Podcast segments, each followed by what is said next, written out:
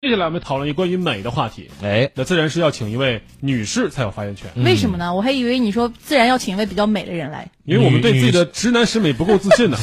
就是其实对于美的需求量， 在女士也比男士要多一些啊。对爱美的人，对女士会爱美一些。女士会更愿意为美花钱，我们都是嗯对嗯功能性的消费主义者。 我们就一件衣服也不会换，女士是那个衣服多多益善，包也是一样，是吧？啊对对嗯对，我们是颜值的消费。哎，为什么说起来这个事儿呢？是来自于之前的一个网帖，说是二十年前的女星跟现在女星的对比，哎是，不是？嗯就是对比的人大概就是说呀，网友们讨论的主要观点就是，以前的女嗯星美的各有各的特点和风韵，对对但现在的女女星呢，大多数都是类似的，有向网红审美靠拢的趋势。嗯那、问的问题就是中国人的审美到底怎么了？哎，呃，这个问题我觉得为让他发发人深省 啊。但问题不是我们的审美怎么了，我觉得就是明星是你们是吧推给我们的。对，我觉得身边的美女也很多呀，像珍妮是不是？嗯，不比赵丽颖差。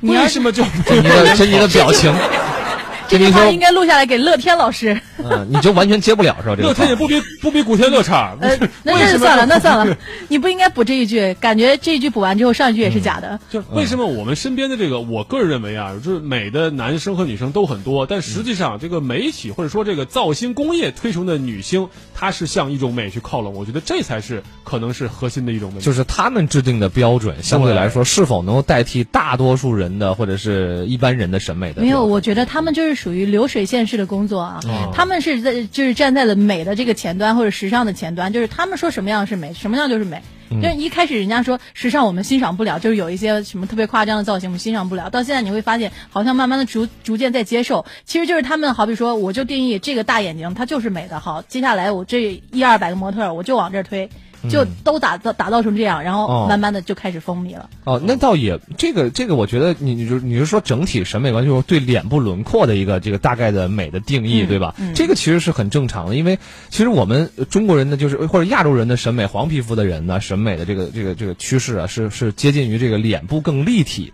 因为我们的肤色是居中的，然后我们的呃毛发什么都是这个属于相对来说比较统一的这种颜色，所以脸部更立体与否是让人感觉到有一个比较大的差别。这么专业眼睛大就就就什么意思？就是欧美人的那种那种那种面部五官嘛。以前的时候，从从就就是你说的二十年前那些女星啊，包括那种那种明星，她的化妆的技巧上面，就是可以看出来，她其实就是在提就是在提升脸部的一个。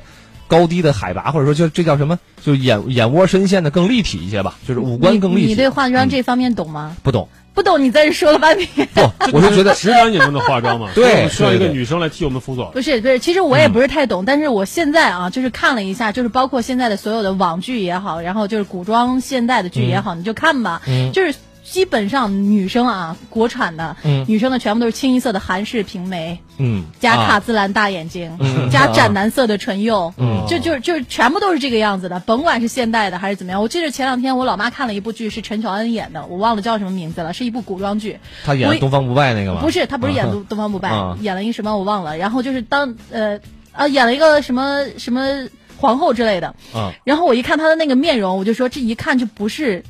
就不会把人带到古装的那个想法当中。太现代了，对那个是吧。嗯面容一看，你说古装怎么会有卡姿兰大眼睛，还嗯有这韩式平眉呢？有人就说过，章子怡之所以在中戏的时候一眼被老师挑中，就是你长得很传统、很哎古典。古典对对，对，然后你再看看之前的那一些像黎姿啊，就是那一辈的什么港星女星，她们的这个眉毛其实很细的，柳叶弯眉嘛，那是晚呃这个早早期的这个对女生的审美，现在就全变成这样了。嗯啊，确实是这样。而且也有人说什么呢？就是相由心生。之前的女性呢，相对来说生活经历更加丰富啊，她们有比如说张曼玉也好，或者王祖贤也好，嗯有自己的生活，所以她们会更加灵动，嗯而不是现在这培训出来就是来挣你钱的，嗯就是非常直接的这种。就是造星工业出来的这种人，对，对吧？都是为了急切的实现目标、理想，还有通稿营销，自然可能就会感觉你看着千篇一律了，因为大家的怎么说呢，生存状态嗯，通稿路径，包括这个呃天天上这个通稿的话都是一样的，你自然觉得千人一面了。而且你有没有觉得很很可笑的一点，就是甭管说是女生嘛，啊，好比说我们都是我们刚才所说的那一套面容，现在男生好像也是了。哎呃嗯，而且前段时间不是有一个新剧嘛，什么张无忌，然后和他的老婆们，啊，那个就是新的《倚天屠龙记》嗯。对，然后对连张无忌跟他的这些老婆们长得都一模一样的感觉，嗯就男生也在往那个方面靠。没办法，都是韩国来的老师 嘛，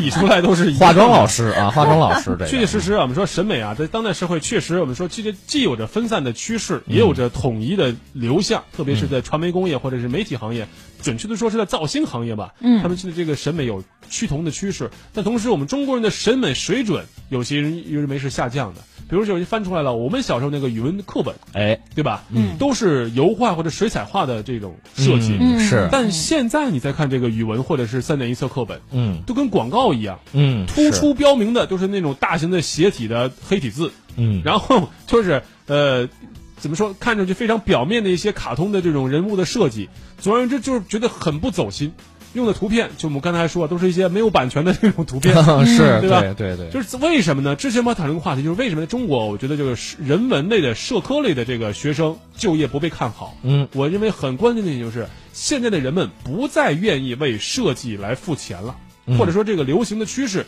是不再愿意为设计买单了。那么你不愿意买单，你可只能拿到最劣等的设计，或者是最不好的这个作品，自然审美上它就会出现下降，嗯，对？吧？或者说是呃，不光是不愿意为这个设计买单，就是嗯不愿意为变美的过程，或者是学习这个审美的这个过程去买单。比如说，嗯最近最近闹的这个很凶的一个就是什么星爪杯猫呃星巴克这个呃星猫巴爪克的杯，猫猫爪爪杯，对杯对对，嗯对，很多你看这个猫爪杯出来卖一两百，对吧？原价一百九十九，我记得，对，嗯微微博上卖的，淘宝上卖的三四百、五百都有。但很快就是说了，卖三百三十块钱都有了，为什么呢？因为这个商家跟进了。对但话说回来，那你买这个不就等于大家不去设计更多的好看的杯子吗？嗯好